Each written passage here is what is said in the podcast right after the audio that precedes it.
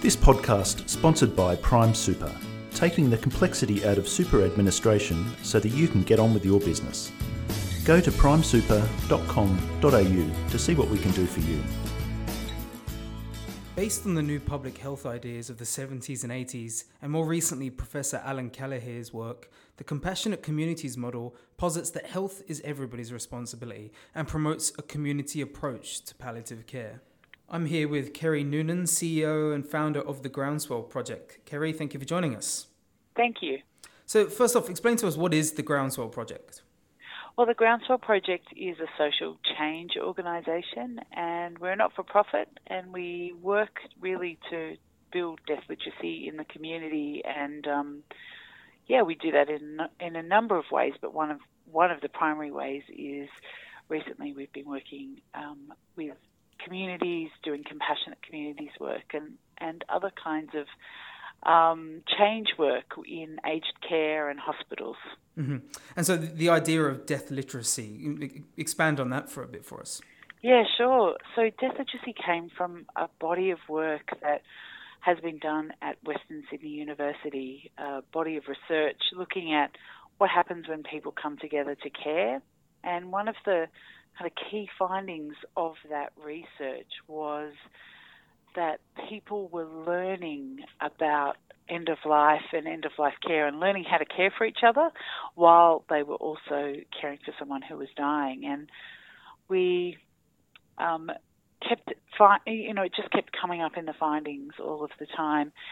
And we called that um, kind of collective learning or experiential or real life learning um, death literacy and it's about it's about the skills and um, yeah, the the skills and knowledge that people learn as a result of caring.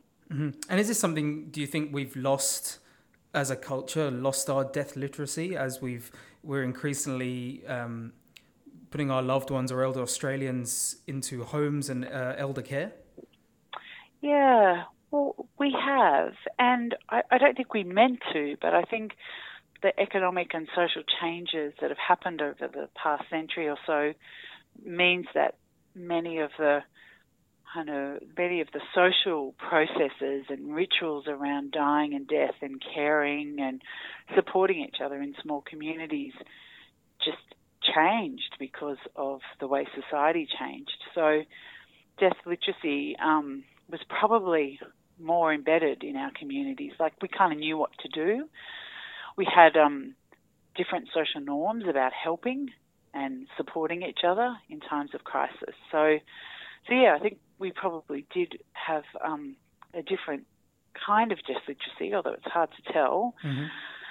But um, certainly, one of the things that that has happened in the last decade is a kind of a sense of reclaiming um, communities and individuals and health services, looking at well, how do um, how do these everyday kind of um, knowledges and how do these everyday kind of uh, the everyday thinking around death and dying how do how do regular people start to reclaim some of that? And there's different ways of doing that but one of the ways we do that is um, yeah working working with regular people in communities and um, yeah, in hospitals and, and, and other places. So we definitely we have certainly lost some of our skills about how to care, and we we certainly don't know um, in the ways that we used to about how to care for, say, someone who's dying and someone who has died. So we don't keep um, we don't care for dead bodies, for example, at home like we used to. Now, I'm not saying that mm-hmm. everyone necessarily wants to do those things. But when people find out that it is possible to do them, and it is possible to, you know, care for their dying and dead at home, then usually, um, the, yeah, there's often oh quite a um, it's quite a shock for people to find out that you can do those things, and and so that that's kind of I guess where we've lost some of the um, the death literacy that we used to have.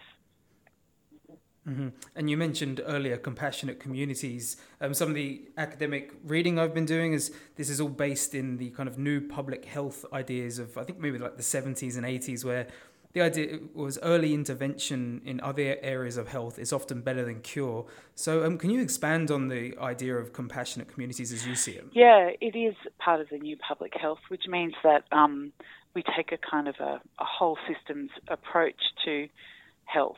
Um, so, health isn't isn't just the absence of disease. Health is also um, health is socially determined, and there's masses of evidence to, to look at the way that the health of, of everyone um, is impacted on um, by social determinants such as where you live, what language you speak, what country you, you mm-hmm. come from, and so on. And and really, and also um, the other kind of key thing that people like Allan Kellehear often talk about is the 95% rule. So that 95% of our of of our experience when we're dying or grieving um, is actually with our communities. It might be also by ourselves, um, but it often happens. Um, it often happens outside of institutions, um, and but it happens. It happens in, you know, it happens with our friends, with our families, with with ourselves, you know, um, and 5% of the time we are connected to um, health services and we need those health services and we need compassionate care from doctors and nurses to support us as we're dying because we need sim- we often need symptom relief and other things. But what the public health approach does is tries to give a bit more space for the social because what we primarily do at the moment is think mostly about service delivery so the compassionate communities movement is really kind of thinking, okay, so how does everyone have a role in end of life care? How does everyone have a role in grief and bereavement?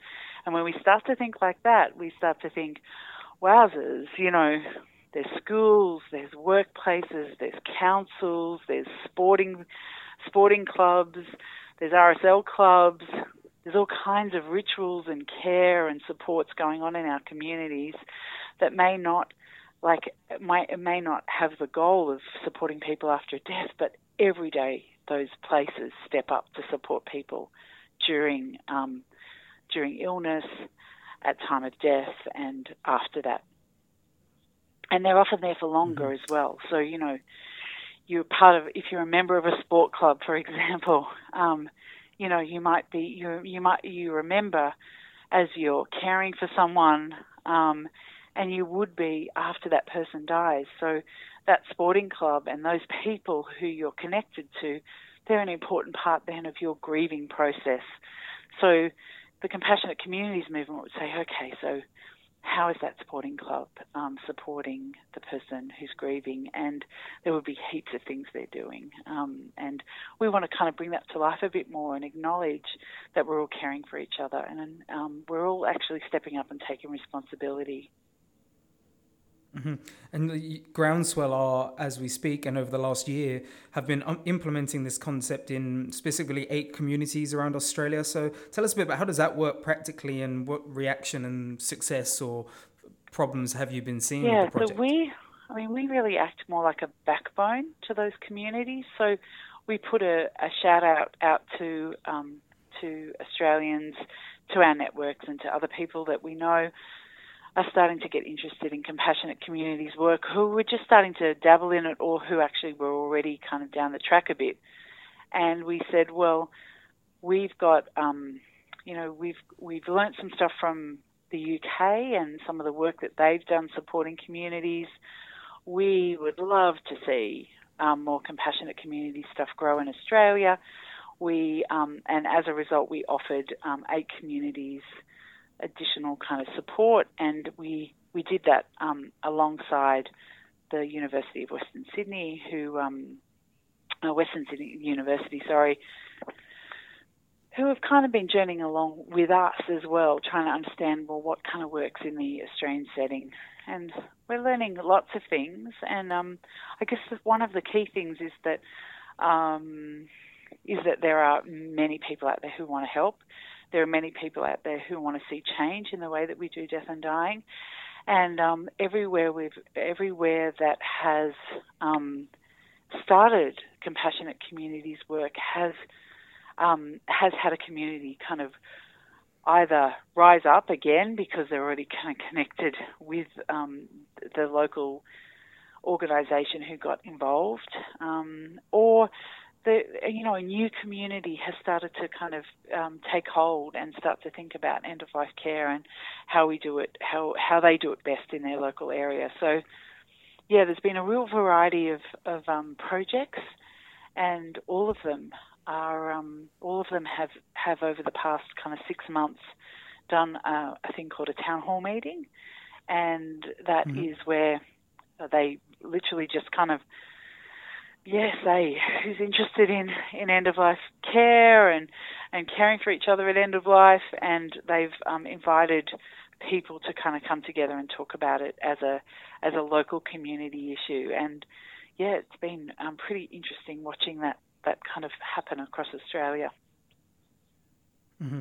And I, I, believe that Bupa were involved in this scheme. Have you seen any government interest at all? Yeah, so there's lots of initiatives. I think the important thing to acknowledge is there's lots of initiatives going on around Australia that we aren't um, the only organisation who support this work. And earlier, I think last year, the um, the federal government funded some of the primary health networks to do some compassionate communities work, which has been um, you know, which has been an important development in the space. And yes, Bupa have have um, have supported this initiative over two years, which has been amazing, and they they really have um, been a kind of champion of us doing this um, grassroots work, which is um, yeah quite something for like a healthcare organisation. But yeah, I think there's change happening all around, and that's um, and that's really important to acknowledge that it's not just eight communities who are doing this work, it is happening all over the place. And some of it might be called compassionate communities and some of it might not be, but there is a massive kind of groundswell of um, of interest yeah. in end of life care and end of life support and how we you know how are we going to change this this um, this work up really how are we going to change this experience for people in the community and do you see this? Is this only applicable to palliative care, or can we transfer some of these ideas to of the compassionate model to aged care as a whole, like to increase elder literacy, if you like? Well, yes, that, and many of the initiatives are happening in aged care facilities. So we currently have a project with Southern Cross Care as well that um, that is about bringing uh, the community more, embedding community into an aged care facility um, to a greater degree, and also looking at um, how do connections when someone when someone moves into an aged care facility, they often lose their relationships and they lose many of the things that they love, and that's a massive loss.